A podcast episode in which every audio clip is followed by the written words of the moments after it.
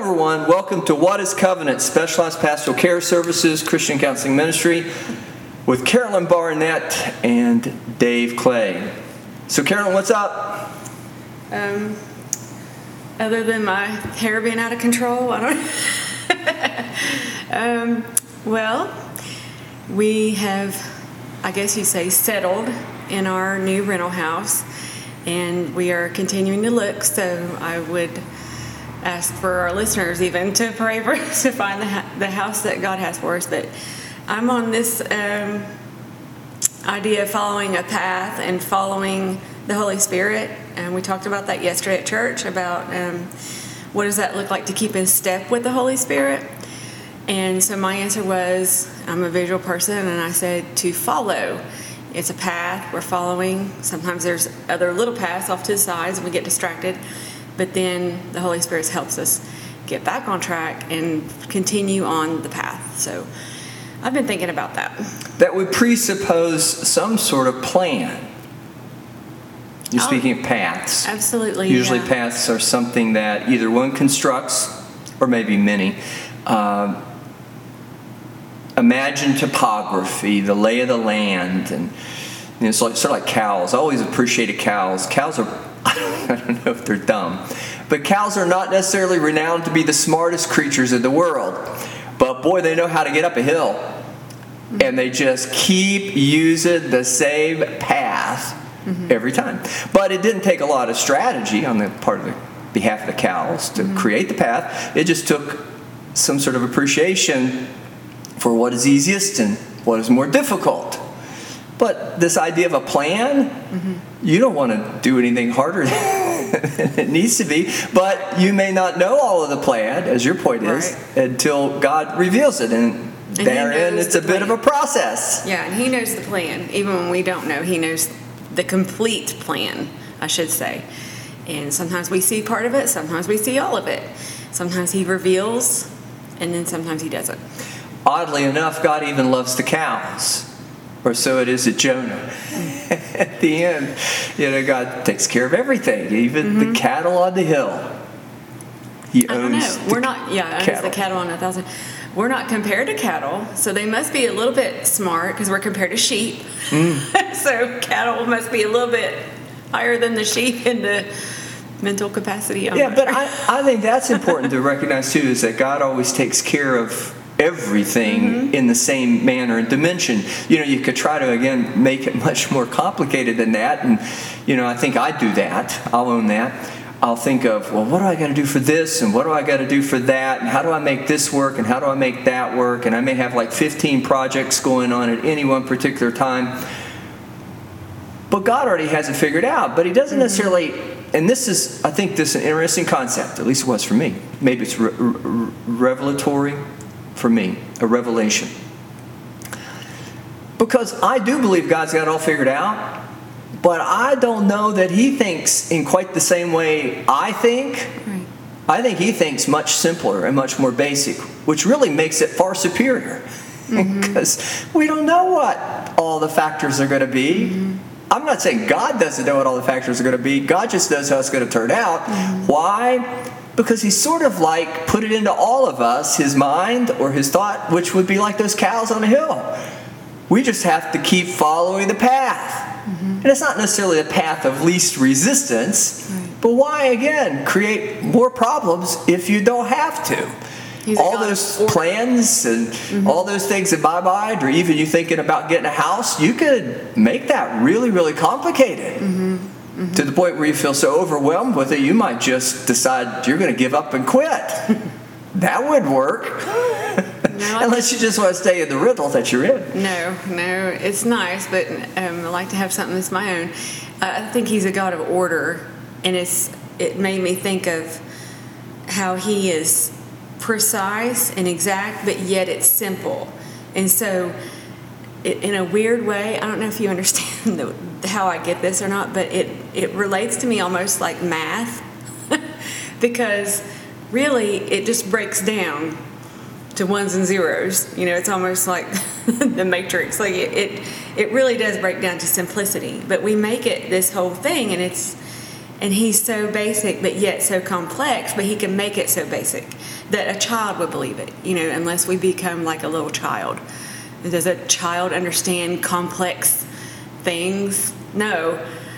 But, you know, he can reveal things to us. We can learn as we grow, you know, in our mental capacity. But I think that he is a God of order where everything clicks, everything makes sense, and we're the ones that kind of complicate it. And, and maybe that's for good intention that we complicate it in this sense that we want to do it right, but Mm-hmm. it doesn't make that right. And, and yet, I agree with you. I, I think the simplicity is always there. The process really doesn't change. Mm-hmm. The, there's facts and factors and variables and Mm-hmm. things like that in material dimension that have to be put together rightly. But the same spirit as with the mind of God, the Holy Spirit, really directs and leads even us if we'll allow Him to. And we do get to add definitions at times to it or contribution, which then kind of adds a bit more defining element or definition to it.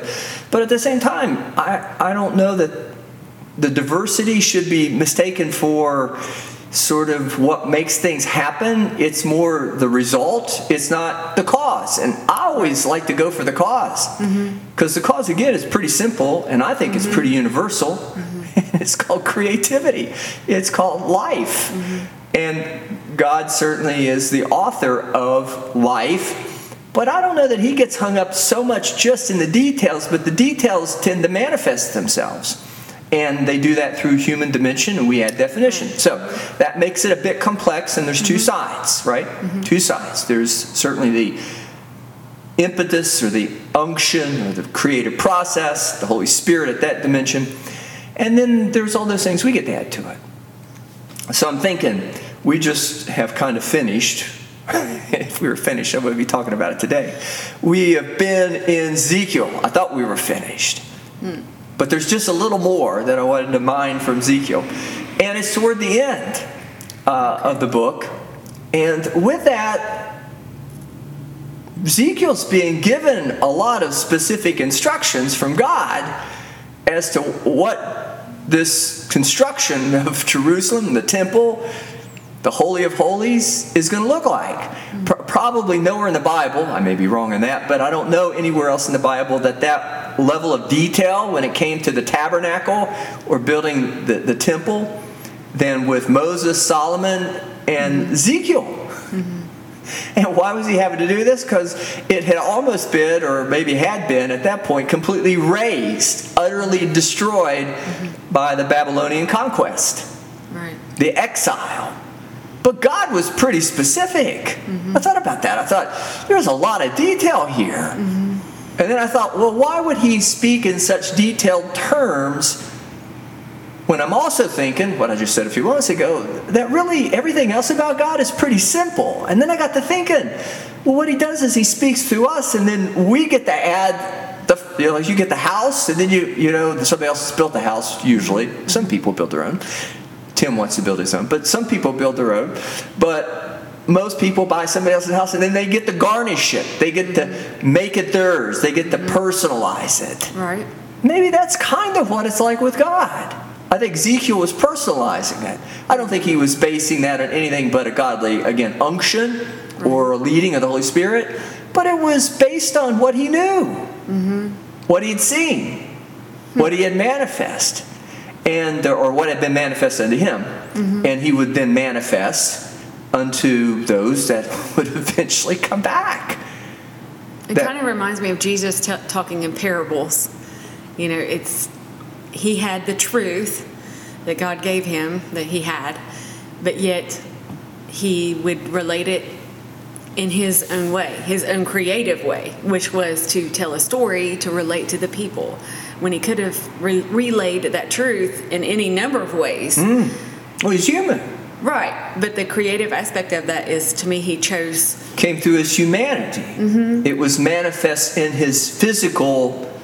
Yeah, I think Jesus had personality. Mm-hmm. Personality, his mm-hmm. his construction, what he looked like, what his life was like, what the culture at the time was mm-hmm. like, what the people's thoughts were like at the time culturally or in a societal sort of context.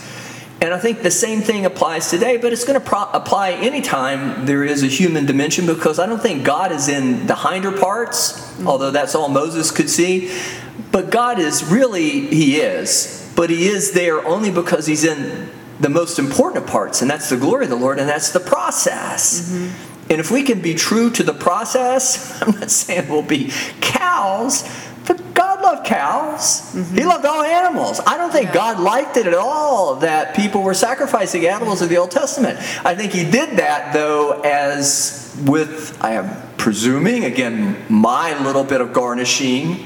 you know, my interpretation, that He thought it better than killing each other which is what humans probably would have done had they not had some sort of way to displace that anger, project right. that, put that on something. Mm-hmm. And it couldn't just be inanimate, it had to be sort of a living mm-hmm. thing. Mm-hmm. And that's sad. I mean, I, I think that's tragic, it's horrible. I love animals, God loves animals. But if we were all animal in that way, we'd be all wonderful. If we were all dogs, I love dogs. If we could all just be like our dogs in that way, not all our dogs, some of them are aggressive, but most dogs have kind, affable is that the word kind of personalities where mm-hmm. you know they get along with humans and each other and that kind of thing but that's really not the way it is because we're higher mm-hmm. ordered. We have this wonderful ability to add to what god has given us but it doesn't mean to the displacement of what god's given us it's just we just got to realize it's an add-on if you take away the base program you take away the operating system, none of those apps work. They all could be unique, but none of them are going to work if you don't have the WWW, World Wide Web, or you don't have the computer or the operating system to do it. Did that make sense? Yeah, I'm thinking about um, add-ons and uh, personalities, and it, I was thinking about Peter and how he accomplished goals and, and people did things, but in their own way. You know, Paul was used in a certain way according to his demeanor. Peter was used in a certain way according to his personality. And I just thought about that because we're all unique, so therefore our add ons are going to be unique. What we bring to the table is going to be unique, which is amazing in itself that God could create everyone on earth to be unique, but then we all bring our own different add-ons to the table, and therefore it always looks different. I, I just I was thinking well, about that. You know how the personalities of the disciples were so different that they made it look. What's creativity? Right. Right. You put it, them all together, and it's incredibly unique because right. you're starting with unique elements, and right. that's autonomy, independence, mm-hmm. that's agency, that's choice, mm-hmm. that's your salvation is between you and God. My salvation, or Jesus, mm-hmm. is between me and God, and me and Jesus you're being led of the Holy Spirit mind. But when you put it all together, mm-hmm. We just step back and think, how in the world could it all fit together? Well, it's right. because the one thing that puts it all together uh-huh. is not all of our uniqueness or diversity. The one thing that puts it all together and contains it, holds it all together, is the Holy Spirit. Mm-hmm which is otherwise the unction I've been speaking of. Yeah. The process itself, the breath of God. It's the glory of the Lord, its love, its spiritual dimension 1st mm-hmm. But if you try to put it all together from the outside, you're going to be thinking about 15 different projects at right. once. You're going to be thinking, oh, what do I got to do to find a house? And somebody tell me where a house is, and let's go check out. Because I heard a house was over here that we could. Go ahead. Mm-hmm. I'm sorry. Oh, no. I was just thinking earlier when we first started, um, I was picturing a puzzle. And I was picturing how all the pieces fit together, but yet each piece has a different picture on it. And then just now you said it. You said when they all come together, it's like how can they all fit together when you look at them individually? But then the Holy Spirit has a way of fitting everything together to where it makes sense, but yet each one's unique, each one has different pictures. I mean, in a puzzle, each piece is unique because you know it's that piece. I don't know. I just I just imagined a puzzle well, fitting together and how and I think that's what we do in counseling. And maybe that's why you've gone that direction because really that's what we do in counseling. I don't tell you, I don't have enough information. It's not mine to define your uniqueness mm-hmm. or to tell you what to do with what, and most people come and see me are old enough to talk. So, so the idea by the time you're old enough to talk to me, you've already got a personality started. Mm-hmm. May not be finished. We work with children and adolescents, and that's mm-hmm. not yet finished. Right. But adults, even teenagers, young adults, they already have a bit of a personality. They have already ideas in mind. They already started to kind of take on some nature, some element of something defining them. Mm-hmm. they have already kind of struggled with that need to be independent, mm-hmm. autonomous, practice agency, be unique, be different, all of that. So mine is not to, in that role, to tell them what they're supposed to be. Mine is to keep them true to the process. Mm-hmm. Mine is to keep them true to the breath of God. Mine is to keep them true to how God, in a creative way, brings all of these different parts to fullness and fruition. Ezekiel whether, whether God told him all the details or not, I, I don't get hung up in that. I'm sure God could. Mm-hmm. But I don't know that that's necessary. Again, I, I'm not saying that it wouldn't be that God wouldn't do that, but for the sake of simplicity, why do I want to make it more complicated? Mm-hmm. If this measurement was something that either Moses had been told before, or if this measurement was something that Solomon in construction of the tabernacle, or Solomon in construction of the temple had been given, why wouldn't it work for Ezekiel? And I don't know that they were the exact same measurements. I presume that there must have been some dimension of commonality there. Right. But it was the same kind of a thing. God inspired that, but He didn't give direct or literal in some ways. I don't, I don't, wouldn't want to say. Maybe He just, at least for the podcast today, maybe He just kind of did what we do in counseling. He just held Ezekiel true to the process. Mm-hmm. He breathed. He breathed life or he maintained life, the breath of life in Ezekiel, which is what we're speaking of, the spiritual. Mm-hmm. And with that is not the Holy Spirit like the wind, as mm-hmm. Jesus would describe to Nicodemus. Mm-hmm. But in that, then, he left the detail stuff up to us and then some of the other factors of the material world. But I don't even know that creativity says he can't control all of those or it wouldn't be creative, at least the best understanding. Mm-hmm. You say, well, that's the mystery of God. And it is the mystery of God, but it always has an expected end. And what is that? It's going to be good because it's all in this manner, as we're trying to capture it, is designed to rightly fit together. Right because it's all in the Holy Spirit. Mm-hmm. But it's interesting because it's one individual at a time mm-hmm. rather than some big picture and forcing you to fit into or forcing yourself to try to figure out how to fit it all into. Well, this is the path. Mm-hmm. You know, we need to go up here, to the right, to the left, you know, all of that. And you could do that, but that gets really superstitious then you know. It's like trying to force the puzzle pieces into where you think like in a row and they don't fit in a row. They fit all you don't know where they fit. That's the the mystery of god. I like that because you don't know how it's going to fit together. We can line it up like we think but that doesn't mean it's going to work. Son of man can these bones live? And i answered oh lord god thou knowest. I'm going to go to ezekiel 37 the breath of the lord the hand of the Lord was upon me, verse 1, and carried me out in the spirit of the Lord, which would, I think, for the sake of, again, today's podcast, would be the Holy Spirit, and set me down in the midst of the valley, which was full of bones and caused me to pass by them round about. And behold, there were very many in the open valley, and lo, they were very dry. And he said unto me, Son of man, can these bones live? And I answered, O Lord God, thou knowest. He didn't say, I think you know. He could have said, I don't know. I don't think he was meaning it that way. I think he was just declaratively saying, You know.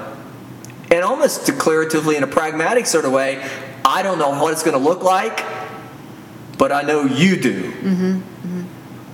Again he said unto me, Prophesy unto upon these bones, and say to them, O ye dry bones, hear the word of the Lord. Thus saith the Lord God unto these bones, Behold, I will cause breath to enter into you, and ye shall live. And I will lay sinews upon you, and will bring up flesh upon you, and cover you with skin, and put breath in you, and ye shall live. And ye shall know that I am the Lord. Now, again, I said I don't think Ezekiel knew so what he did after I'm sure with that homage, due mm-hmm. respect to God, thou knowest. Mm-hmm. Ezekiel said, but it probably is going to look like this in the sense, because that's exactly what human bones look like. Right.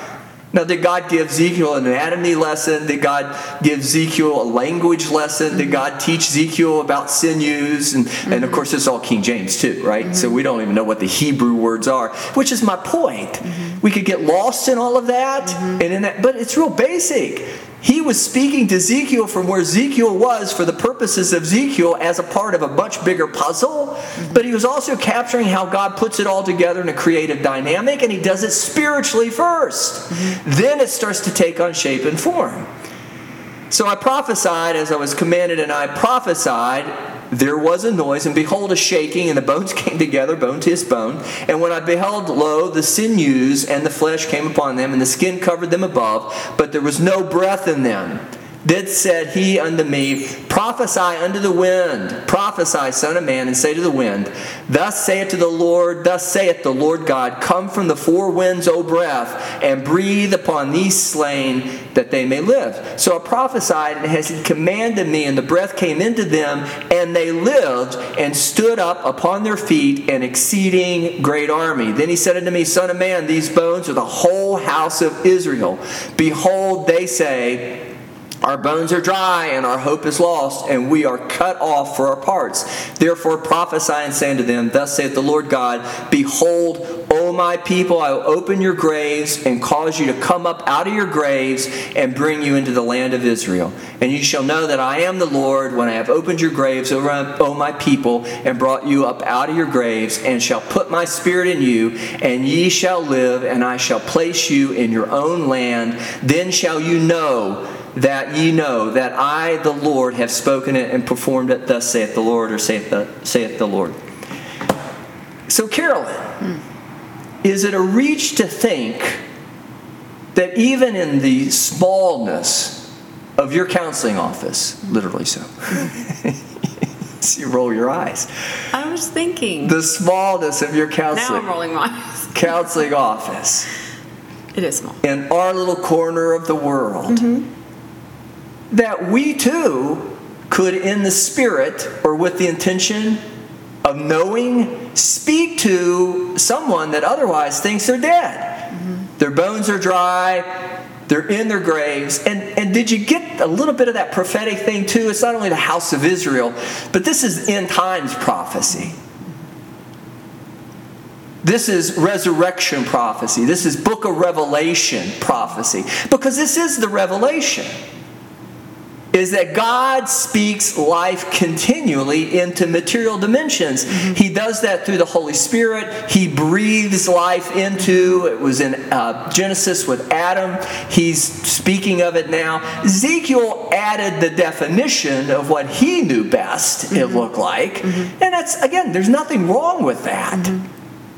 But it isn't in what Ezekiel said necessarily, but or even how he captured. What it's really in is that God breathes life into all life, and I am not a fool. I can speak life to anything if I speak it in those thou knowest terms. Mm-hmm. I know prophetically God is not a God of death. He is not Right. a God of destruction. Right. He is not a God of eternal damnation and hellfire. He is not a God that would wish or want or will anybody to go to hell Right. or live in hell mm-hmm.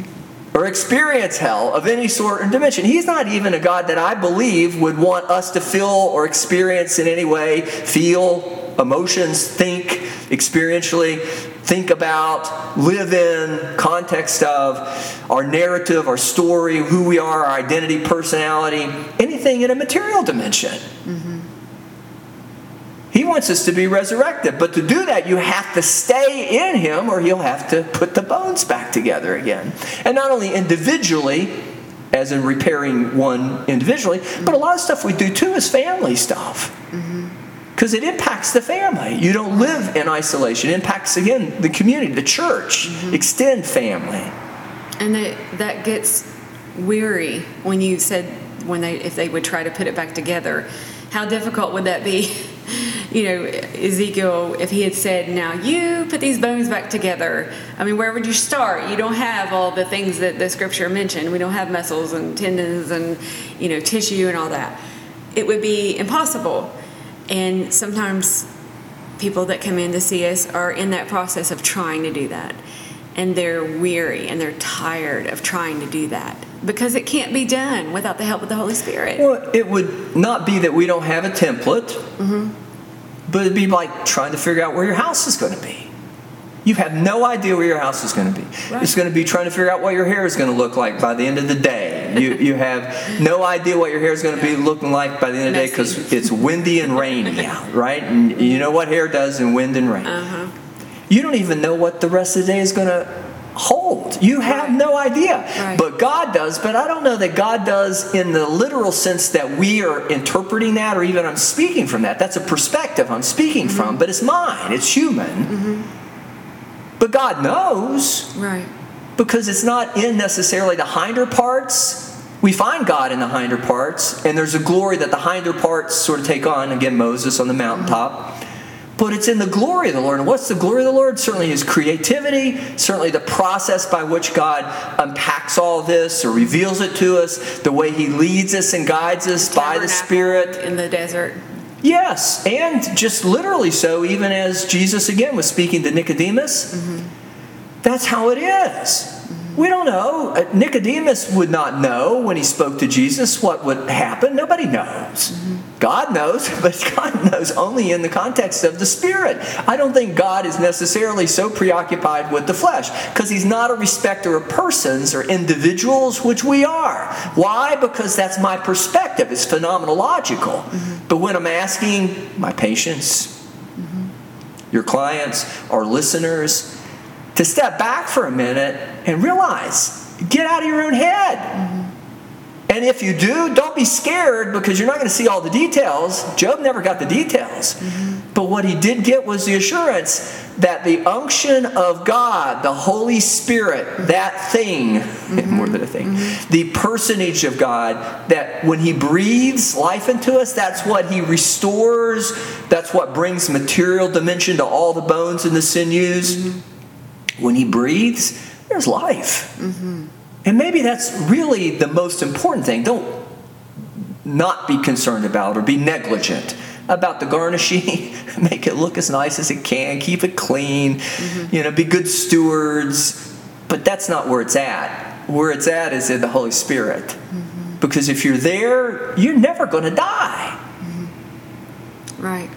I mean, you may go through some dry bone moments. Mm-hmm. You may feel like you're going to die, but there's resurrection power because God knows how to rightly put it all together in the Holy Spirit. Absolutely. And that's the that's where we can rest. That's where you can stop trying to put it back all together by yourself because the Holy Spirit is there waiting to intercede, to act and to move and to comfort us and guide us, all these things. And yet we have to allow him to do that, or at least acknowledge that he wants to do that and to help us. Um, sometimes people, you know, it's hard sometimes to give that up. And, you know, maybe they might feel like they failed somehow or they're a failure, you know, or maybe they don't want to ask for help. They, you know, maybe that's a issue for them. But the Holy Spirit knows how it's all going to end. I keep going back. I have to say this. I, I don't know that if you agree that fits in. But I keep thinking about Adam and Eve. You know, God said, Where are you? We all know He wasn't asking where they were literally, but that goes back to the spiritual thing. Yes, they needed to come out. Yes, He needed to see them. The practical needed to happen. But He needed to address the spiritual. And then when that happened, He clothed them and they moved forward on. You know, their life went on. But our listeners need to know that we want to encourage them to listen to the Holy Spirit. What's the Holy Spirit saying to them?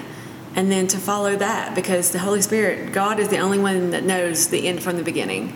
His ways are higher than our ways, His thoughts, but it is a process. So they come in and they ask you the question Can these dry bones live again? Right. And what are you going to say? Right. Well, God knows. God knows. And if God would otherwise ask them that question, mm-hmm. and I think He does me. That's, that's kind of the where are you? yes. Yeah. If he and, and He does me mm-hmm. because if I don't get asked this question, or at least I don't realize the need for this question to be asked, I might then presumptuously begin to take it upon myself to do this practice of social engineering into one individual at a time. I could try to shape them into what I think they should be. Mm-hmm. Uh, I'm sure with all the kids that you have, that you have learned this a long time ago. I have the one. But I learned a long time ago my job is not to shape him too much mm-hmm. into what I think he should be. I just need to give him the foundations. Mm-hmm. But if I give him the right foundations, which would otherwise have to be the Word of God, and the further I move away from them, realizing that's my opinions, as long as I can stay true to the Word of God and teach him the Word in that sort of basic way so that he can understand how God thinks mm-hmm. and how we're trying to speak of it and to it today as he is wanting to create a life for him, as, he, as God's wanting to create a life for the kids, your kids, mm-hmm. as the Holy Spirit's going to be there to lead them and guide them. That's my greatest intention when it comes to counseling, but it was my greatest intention with my son. Mm-hmm. You need to understand how to have these conversations with God. He'll allow you to put definitions like he did Ezekiel mm-hmm. on it, and even to the extent that I think it was. I mean, Ezra and Nehemiah, the whole idea of reconstructing the mm-hmm. temple, this was important, what Ezekiel was prophesying. They got the word out and read it again. By the time that they got back home, mm-hmm. they had to. For hours. Yes! just to kind of get their heads back to where they were mm-hmm. supposed to be in terms of what the prophecy was and how it had been spoken through Ezekiel and mm-hmm. even those that had gone before. But the idea, though, is my son gets to add all kinds of definition to his life, but it's not mine to put there, it's his. But he needs to understand the basics of the mind of God and life itself. Mm-hmm. And with that, then understand that God's going to rightly put not only him together in that way mm-hmm. and send him out of the garden in that way of Adam and Eve, Right. cloaked, mm-hmm. But to realize that one day he'll get a chance to come back. Mm-hmm. But he's going to have to go through the pig pen. He's going to have to be Right. the prodigal. Mm-hmm. I don't want him to be the prodigal, but he has to be the prodigal mm-hmm. so that he'll own it in the way he needs to. But he can always come back and will hopefully always come back, lest he get stuck in the pig pen, deny God, and end up in hell. I don't want that for my son. I don't want it for your kids. I don't want it for anybody's kid. I don't want it for any adult. We're always aspiring to not proselytize, but evangelize. Make sure that they understand the message. that, that there's hope. And there's hope and, you know that they've made it a saying now but i loved it when i first heard it about 20 years ago. Hope has a name and his name is jesus christ. And that just spoke to me so much. And i feel like without hope what do we have? And people come in and they need hope. They need to know that there's a bigger plan here that this isn't all for just to see me hurt or this isn't some kind of torture thing um, pay- paybacks for what i did. No none of that. Um, it may be painful what you're going through but we're going to see the hope that is there and then we're going to point you towards that and we're going to remind you that the holy spirit is there. This is once again i'm stuck on this puzzle thing. God sees the picture on the box we don't always see the picture on the box but he does. And what does the picture tell you? What it's supposed to be. That's the answer. That's the whole key is the picture. So we may not see the picture. We may not have the box to look at to put our puzzle together but he does. And who better are we going to trust with our big picture? That was good wasn't it um, with the holy spirit with god But remembering as much that's true from an individual, phenomenological, personal, egotistical, ego, self, sense of self perspective. Let's not forget, though, the Mount of Transfiguration, which, when it was all said and done, the real glory of the Lord was that Jesus was spirit mm-hmm. and that his flesh was going to be, as was evidenced in the Mount, on the Mount of Transfiguration experience with Peter, James, and John, was be, to be turned into the best that they could capture, mm-hmm. a white, a brightness. Right. Before they were jarred back into the reality of the personage. Mm-hmm. But that notion that we can get all into that big pictures, and, and again, that's from our perspective. Nothing wrong with that. We all have to own it. That's our little niche, our little mm-hmm. place in the world. But we can't lose sight of the fact that God's really not even concerned about that. Mm-hmm. He's concerned about us. But the material dimension is not an afterthought, but secondary to the proclamation of life. And so, if we're going to become anything big picture, it's Jesus. Mm-hmm. And if that's what we're going to become, it's going to be spirit. And if it's mm-hmm. going to be spirit, then it's going to be whatever you describe it to be. Whether it's the brightness, it's going to be nondescript in human terms. That's what makes me think, even in the book of Revelation, the new body, mm-hmm. resurrected body, is not going to look like this body. Mm-hmm. I'm not saying that it won't have some familiarity, but I think the familiarity, if I look for any, it's going to be in the spiritual dimensions more than it's going to be physical. And if I'm known, I'm going to be known by the Spirit. I'm not going to be Right. known necessarily by the outward appearances. Uh, actually, I'm really glad. all by you get older, all the brokenness. I'm just really glad that I don't have to live in this body anymore. Right. And I believe in healing, and I believe the idea that healing is true. But I don't know that, that it would seem to me that that would be a bit of a emphasis upon the flesh, the material, more than it should be. So I'm going to go to 1 Corinthians 12, verse 1. Now, concerning spiritual gifts, brethren, I would not have you ignorant. You know that you were Gentiles, carried away into these dumb idols, even as you were led. And that's kind of what we're saying. Uh, if you focus too much on the material, you can make anything mm-hmm. something it isn't, and mm-hmm. something greater. And if we're really going to look at no respecter of persons and take it seriously, nobody's greater than anybody else Right. in God's eyes. Right. Or if there is greatness in anybody, it would be because of the Holy Spirit. Mm-hmm. And it is dumb. Mean, dumb idols. I think he wasn't talking about people being dumb, but he was talking about the concept or these inanimate objects. Mm-hmm. You know, again, I, cows, mm-hmm. I don't know that they're necessarily dumb. You Cows know, of Bashan, ba- Bashan, Bashan. but they but they can they can you know find their way up hills and they can then god loves cows and loves animals all those things but you know cows are not necessarily the smartest creatures on earth. But i don't know that i call them dumb but sometimes i wish i were as dumb as a cow. If that meant that i would understand the path mm-hmm. Mm-hmm. Y- you know if it meant that i would have the distractions of my own thoughts mm-hmm. or my own knowledge get in the way of god's wisdom. And i think that's what the apostle paul's speaking to. Wherefore i give to you give you to understand that no man speaking by the spirit of god called jesus accursed and that no man can say that jesus is the lord but by the holy ghost. So the notion of is what are we going to be? What's the big picture? It's got to be jesus. It's got to be jesus. Mm-hmm. And again there's no real literally it made me think no little picture of jesus because otherwise we'd even make him. Right. An, an idol Right. Exactly. I want to look like him. I want to dress like him. I want mm-hmm. hair like him. I want mm-hmm. I want a race. I want to be that of that race. I want to mm-hmm. have the skin color. I mean, that's it's absurd when I say it that way to me. To hear me say it, hopefully it sounds just as absurd or crazy to our listeners. But you, you people get there. They want to be just like because they think that's how. No, you do it out of the spirit. You don't do it out of your own head, and you'll never be like that because creativity, everything is unique again and all put together. But it all looks like Jesus in the end, especially the resurrection. Mount Transfiguration, the resurrected body of Christ.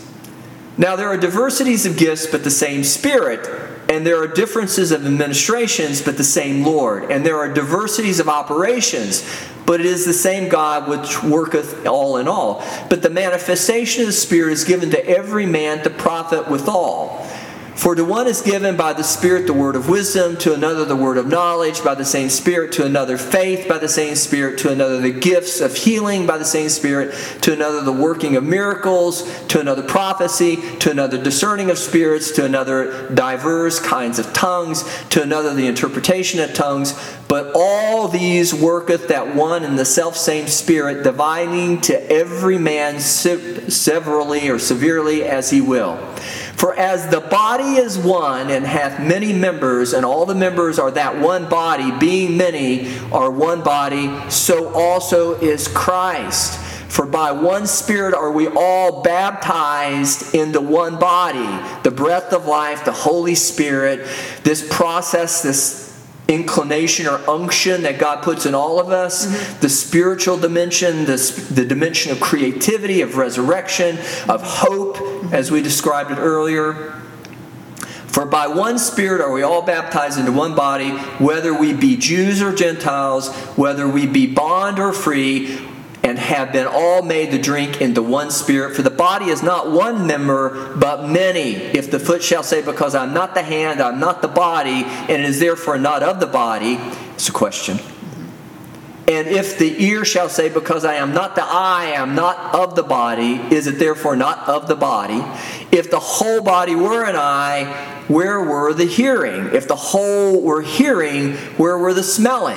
But now God, or now hath God, set the members, every one of them, into the body as it hath pleased him. And if they were all one member, where would the body?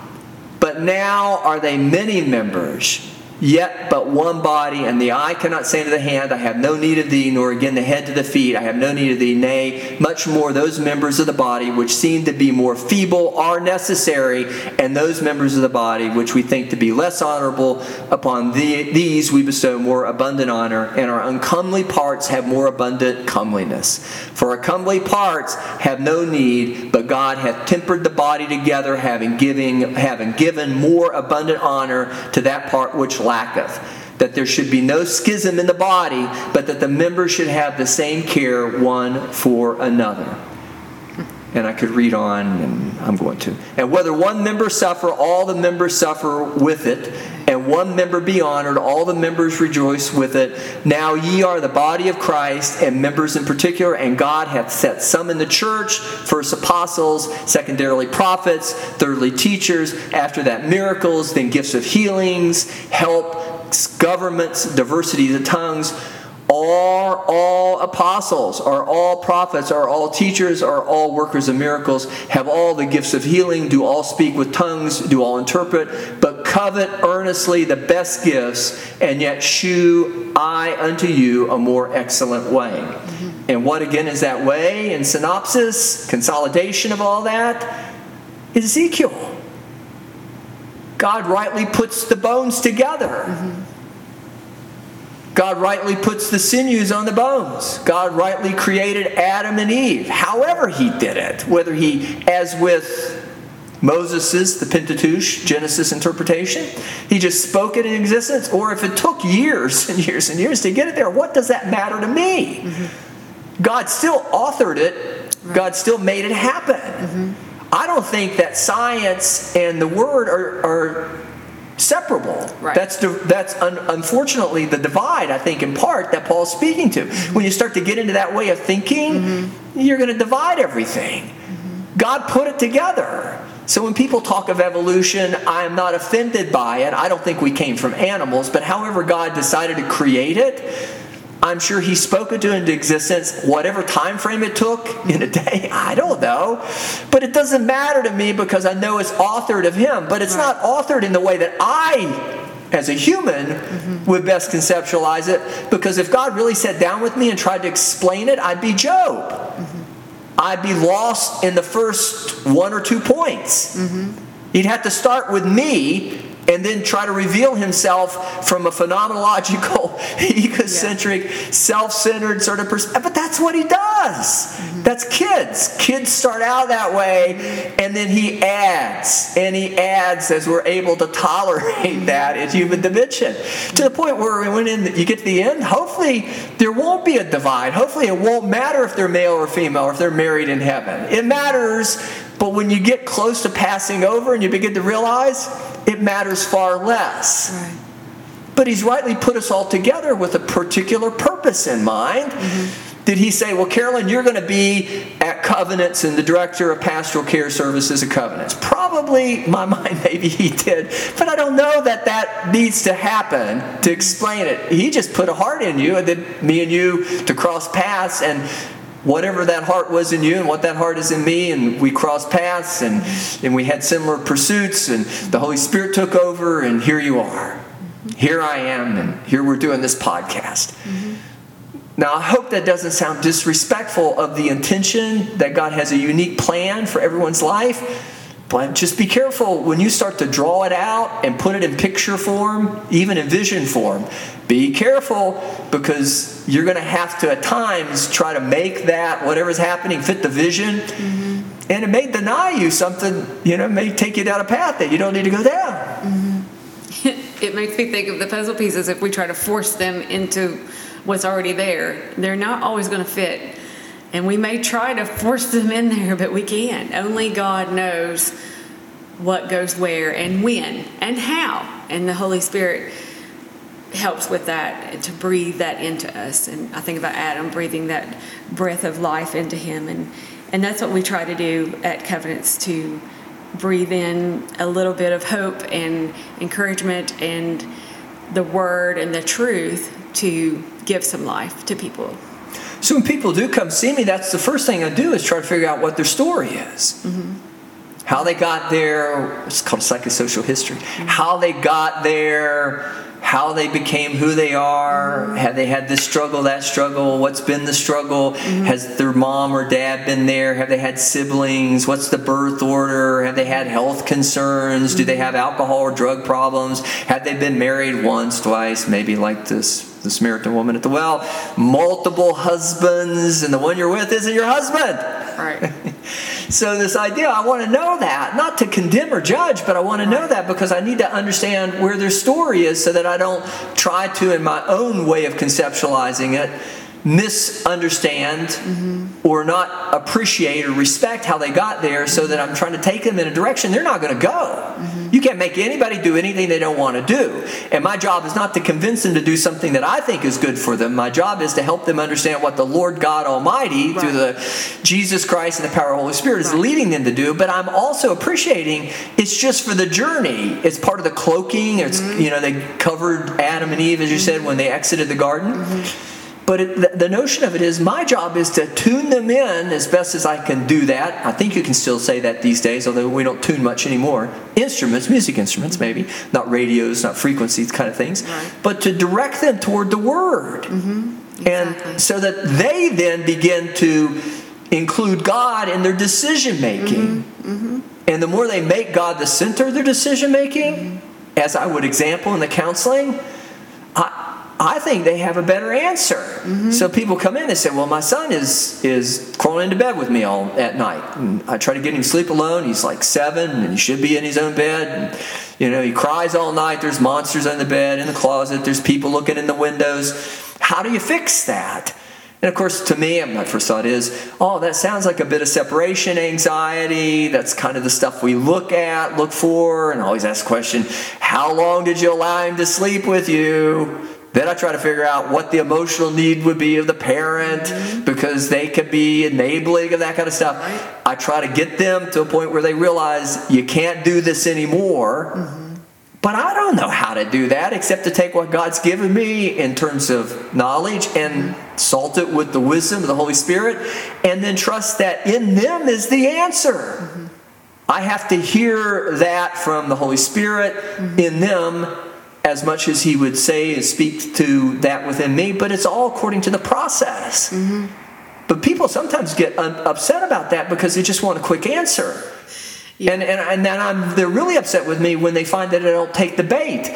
I am not going to give you a quick answer. It's the wrong way to do it. You're trying to fix yourself mm-hmm. to meet what you think is the narrative, and God may have a completely different right. direction He wants exactly. you to take. Yes. Exactly. And that's why when we get to that point and we've done the psychosocial history, we've kind of got there and we've talked about the problem, and then I'll ask the question where is God in this situation? Where do you see God in this situation? Is he even here? Have you even asked him to come into this situation? You'd be surprised how many times people, well, I hadn't really thought about that. You know, and that's and that's where we bring that in and that's where we point to the holy spirit and we point to god's word and and we show them you know, well, let's see what God's word says about this, and then trust the Holy Spirit to give us wisdom.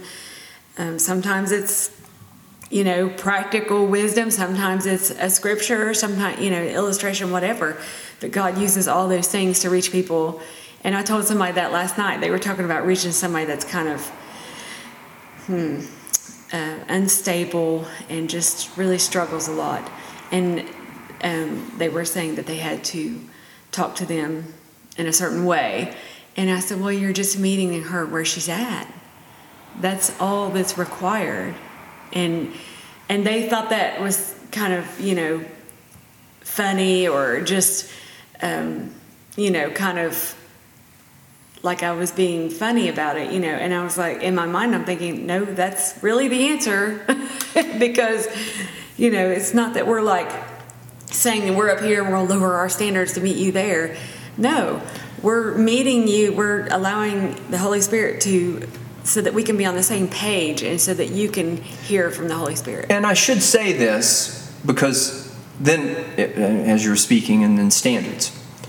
It could sound like I could see where some might take what we're saying to say, well, then we don't have any standards. That's not true. Mm-hmm the Word of God, Old Testament, is as literal an example of standards. The Ten Commandments, mm-hmm. if you can't right. hold the Old Testament, if you don't care to read the whole book, mm-hmm. the whole composition of books mm-hmm. that comprise the volumes that comprise the Old Testament, mm-hmm. then at least do the Ten Commandments. Right. But if you do the Ten Commandments, you're going to know Jesus in a material dimension. Mm-hmm. And then if you do what we're doing right now, you can be led of the Spirit. Mm-hmm. I think that's important to say because for folks out there who are lost or for folks who don't have that appreciation of the need for the standard to be Jesus, mm-hmm. we said that today, but I just mm-hmm. want to emphasize that. Mm-hmm. They may actually take what we're saying as, well, you're really just saying they can be whatever they want to be and you're just going to help them in the moment. You're just going to give them a band aid. No, I'm presuming that you need salvation mm-hmm. And that's what Paul said. He started that whole passage in 1 Corinthians 12 with if you don't accept Jesus mm-hmm. by the Holy Spirit, then you, there's nothing we can do to help you. And I, I will say that. I can put a band aid on things. Mm-hmm. I can administer what they used to call psychological first aid. Mm-hmm. I can tell you what to do. Mm-hmm. Don't use drugs. Mm-hmm. Don't overdose. right. Don't beat your wife. Mm-hmm. Don't turn to pornography. Mm-hmm. Don't lie, don't cheat, don't steal. All those Ten Commandments sort of principles. Mm-hmm. But it's not going to work because you don't have the heart to do it. You don't have the spirit right, to do it. Exactly. Because you've not recognized that there's something even greater. You're still trying to put the picture together mm-hmm. of yourself, out of yourself, as with on the, the packaging of the, the mm-hmm. puzzle. And, and with that, you may be misunderstanding God entirely because if you just do it that way, I still don't think it works. Mm-hmm. I've seen good Christians who I believe have been led of the Holy Spirit get into the awfulest fights. Mm. And I think that's also what the Apostle Paul's speaking to in 1 Corinthians 12 in churches. People start to covet and envy each other's mm-hmm. gifts and talents, and they don't respect each other, and they think one's better than the other. And mm-hmm. before you know it, they've got such division they can't live together anymore. Mm-hmm. They can't hang out there. What good is that? I mean, that's no good.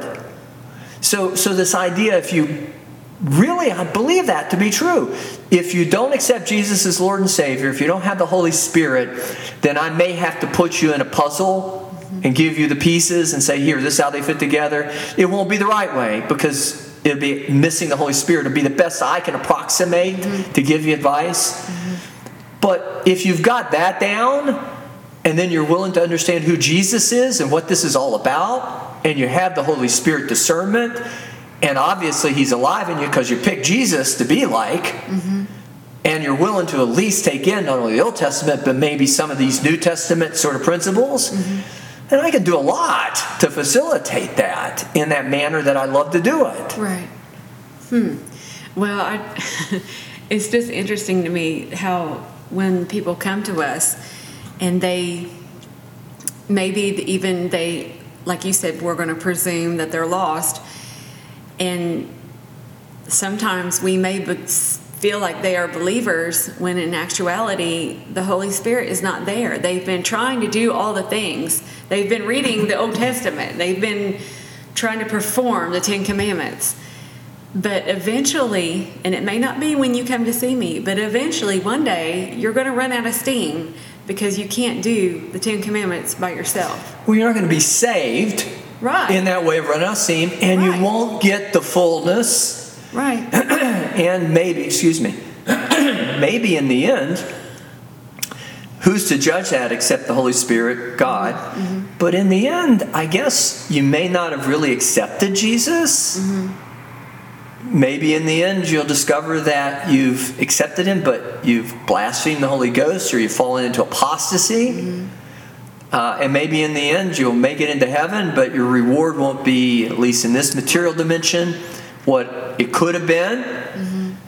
But why would you settle for the lesser if you know the greater? And why would we not want to caution you that you're settling for the lesser if you do? That's evangelism to me. It's the same thing what I read in Revelations. I was reading yesterday morning about the letters to the different churches. And they, yes, they had some differences, um, but there was a lot of similarities. You, I know your deeds, the Lord said of these, you know, one church. I know your heart. I know what you used to do. I know all these things. And then, in many, almost all the churches, then it was, but you have lost your first love. Yet you have listened to these false teachings, these false, you know, preachers. And I just see it, you know, they were trying, and maybe, at, maybe in the beginning, maybe you know, the one church just said you lost your first love, but all that working and doing without the help of the Holy Spirit That's it. is It's the Tower of Babel, it's the confounding. Yeah. Ezekiel, but if we remember from what we read earlier, the wind came from the four corners of the earth. Mm-hmm, But Jesus was speaking to the, the, the churches. Mm-hmm. And the lampstands were mm. representative of each church. But I think he's speaking to what you're saying. He was bringing the body together in the same sort of a way that God was speaking. That's why we said earlier that it's end time revelation mm-hmm. stuff, mm-hmm. it's prophetic stuff, because it's Mm-hmm, the same thing. Right. And that's that's really why I, I, I want to emphasize, I want to make sure I emphasize don't go for the more complex if you can hold on to the simple mm-hmm.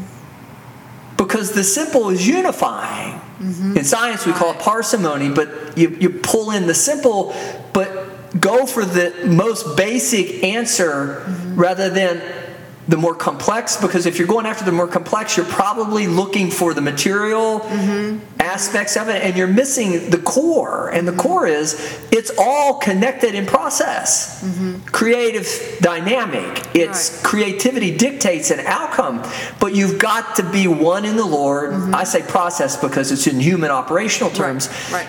but it is the same. It's the Holy Spirit. He is the same, and, and it's the mind of God.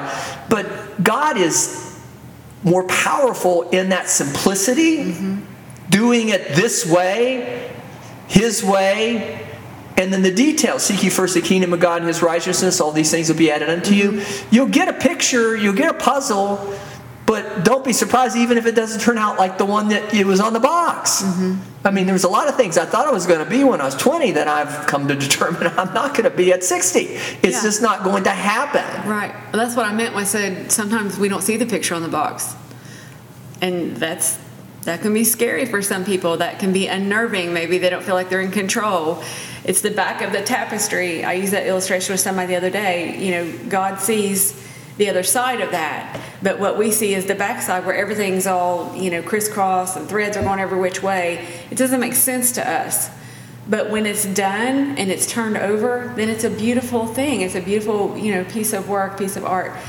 But we don't always, and we don't have to know the picture. That's that's the hard part to grasp. Is that sometimes we don't know what that looks like. We don't know the cancer. What's what is all that about? Well, I just want to, you know, I just want. I'm done with that.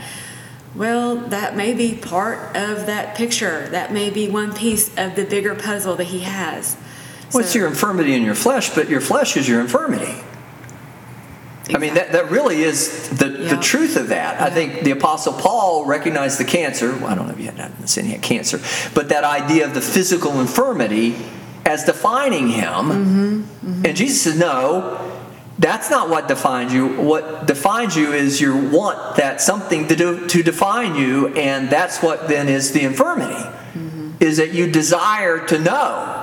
And I can't tell you. Yeah. It's not I that agree. God's trying to keep knowledge from you Right. or truth from you. He just, I- and I'm not saying God doesn't know, but He knows in this process, Holy Spirit sort of way, creative sort of way. He may not have whether you're going to get a red car or a blue car. Mm-hmm. Or an electric car. Mm-hmm. I mean, whatever it is, he may not know, you know, des- necessarily what the exact moment is. I think he does, but he may not in some way, or maybe he just can't communicate it mm-hmm. to us. Or maybe, again, my limitations in comprehending it forces me to say, well, God's more about creativity. That's the one thing I know.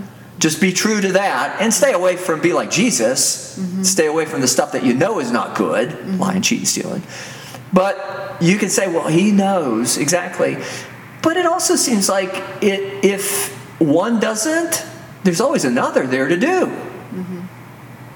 And that's why I've always chosen when I felt like there was an opportunity. I always said, Send me, Lord. no, it's because I don't want the next guy to get my blessing. but why would I want to deny myself an opportunity mm-hmm. to do something great? Mm-hmm. But even that's a failing thought because we all do something great. And that's the point of 1 Corinthians 12. Mm-hmm. We all do something great. So it's really not something I could calibrate. It's got to be something that the Holy Spirit leads me. But the best I can do is follow and maybe not see anything more than a step or two ahead. Right. Just enough light for the step I'm on, I think is the name of a book. And that's exactly right. A light, hmm, a lamp unto my feet and a light unto my path. I can't remember where that's at in Psalms, but that always struck a chord with me. And the idea of the path has kind of been a little um, illustration, visual for me that has helped me. And another thing I want to say when we were talking about the, you know, the not knowing, um, the thing of it is, is that we may not want to go there. We may not want to. We might be afraid. Like you said, Lord, send me. There's some people that are terrified to say that because they don't know what that's going to mean. What is that going to look like? I, I don't know. I need to know more details. Um, I need to see the picture on the box so I can put this together. And then there's this level of, well, do we trust him that that's going to be a beautiful picture? Or is it going to look like death and destruction? Mm, is God death and destruction? Well, there's parts of him that in the Old Testament we read that.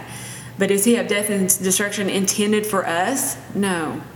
So I think we can trust that picture is going to be beautiful. And if Jesus says, Jesus comes, if Jesus comes in our lifetime, as Jesus comes to resurrect finally the church, the second time, second coming, you, mm-hmm. you're going to say, well, wait, I've got to take care of this 1st mm-hmm. Or no, I, I don't know what that looks like. Mm-hmm. No, you just can't. Right. You know, if the, if the Jesus is walking by, blind Bartimaeus, oh Jesus, son of David, or whatever it is, and you know he cried out, um, heal me. I, why? I'm not going to miss that opportunity. At least I'm not going to consciously miss that opportunity. Right. That doesn't mean it won't come without a certain degree of struggle, because letting go is a struggle. But you're right about that. He When said, you- Do you want to be healed? that son of Jesse or something like that's what Bartimaeus Yeah. said. But yes, but but it is that uh, that notion though that when you come see us, you have to have some of that. Mm-hmm. We're not going to push you off the cliff. We're not going to throw you in the deep end. Right. We're going to try to help you understand. You just can't see because it's spiritual always mm-hmm. and it's preclusive. If your mind and your thoughts are only on the material, it makes it hard to see the movement of the Holy Spirit. Right. And if God wants to liberate and free you, if He wants to give mm-hmm. you agency, independence, autonomy, if He wants to exercise or allow you to exercise the complete freedom to, to, to be changed and transformed, to let go of all the problems, to work through them, to mm-hmm. you know, to not be so casting aside the weights and all those things, you have to come in at least with a willingness to be brave. Mm-hmm. Because Right. faith is courage, mm-hmm. but don't come see us. I mean, mm-hmm. if you're not courageous, if you don't have faith, and faith is only established in the Word of God as Right. manifested in, again, the living Word, which is Jesus Christ, the promise of God manifests in Christ. Holy Spirit, I, I'll try to help you, but I Would you can, say I'll that just, that's the first, the biggest step is just Salvation. come? Well, just for them to come here would be, I mean, that's a big hurdle before coming and hearing the truth, but just to be able to bring themselves here, would you say that that's a, Well, if- that's a big step? well, if anything people? that I am saying right now would keep them from coming here, they don't have faith. Mm-hmm, I mean, I don't, I don't, I know that sounds maybe harsh, Mm-hmm. but it doesn't sound any harsh, harsher than the Bible does. Right. If you don't believe, you're not going to be saved. And, and I'm, I have to present it that way because you're not going to get better if you don't believe. Right. You're not. So them uh, people that come to see us, you're already on the right track. You've already taken the first step. You're showing that you believe something might change. Something could change. Something could get better. Something will if, if they come. Right, right. But they have to at least see that before they can even decide to come. They have to make up their mind. Hmm, I think this could be something good, and I think I'm going to do that. I'm going to call them, and then they call and It- they come in and they find out. It never is. got my kid in the water by saying, "Oh, just one little step at a time," mm-hmm, and, and you mm-hmm. just they have to jump somewhere in it. You have to exercise your faith, mm-hmm. and I don't again don't want to be cruel. I don't want to sound unfriendly. I don't want to sound like I can't help people. Mm-hmm. Uh, obviously, that's why we're on the podcast Right. and why we talk about covenants and why you're the director of covenants and why God's given us this ministry. But it's real important mm-hmm. they need to know their salvation is not going to come from me and you. Right. And I'm not going to be able to coax them in. I'm not. Right. It doesn't work. Mm-hmm. And a lot of people will come and hear the word and just walk off. Mm-hmm. And that was hard for me as a in my counseling sort of role profession because I felt like I let them down. But you can't save people who are doesn't do not want to be saved. But it's an independent decision. I don't know that that condemns them. Mm-hmm. Certainly, it doesn't condemn them that they didn't take it from me. But you know they're going to have to at some point come to Jesus. They're going to have to confess their sins. They're going to have to confess their in, in, insecurities, inadequacies, their fear, uh, the iniquity. And until they do that, they're not going to get better. They're Right. just not going to get better. Right. God will preserve them. He may even cover them.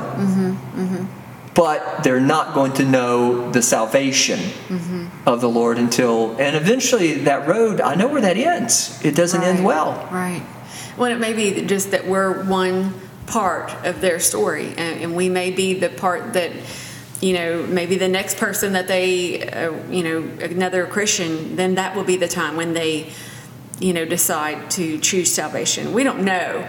But we know that when you come to us, that we are going to plant that seed. We are going to point you to the Holy Spirit and to the Word, and that's our baseline. That's our manual. That's Standard. our standard and so that's what you're going to get and we're not going to change that but you may decide you may go home and decide and someone told me that one day that they went home and decided that they wanted to rededicate re, you know restore their relationship with god and i was so happy about that and it didn't have to happen in my office but i was so happy that they shared it with me so there's hope for every situation we want you to know that and for every person But And you got you've got to accept it. You got to declare your part in it. And Mm-hmm. right. if you're afraid and you won't take the step, you can't get nothing's going to change Nothing's going to change. Mm-hmm. Carolyn, should they want to get a hold of us, come in to see you, me, how do they do it? That would be awesome. We would love to have you.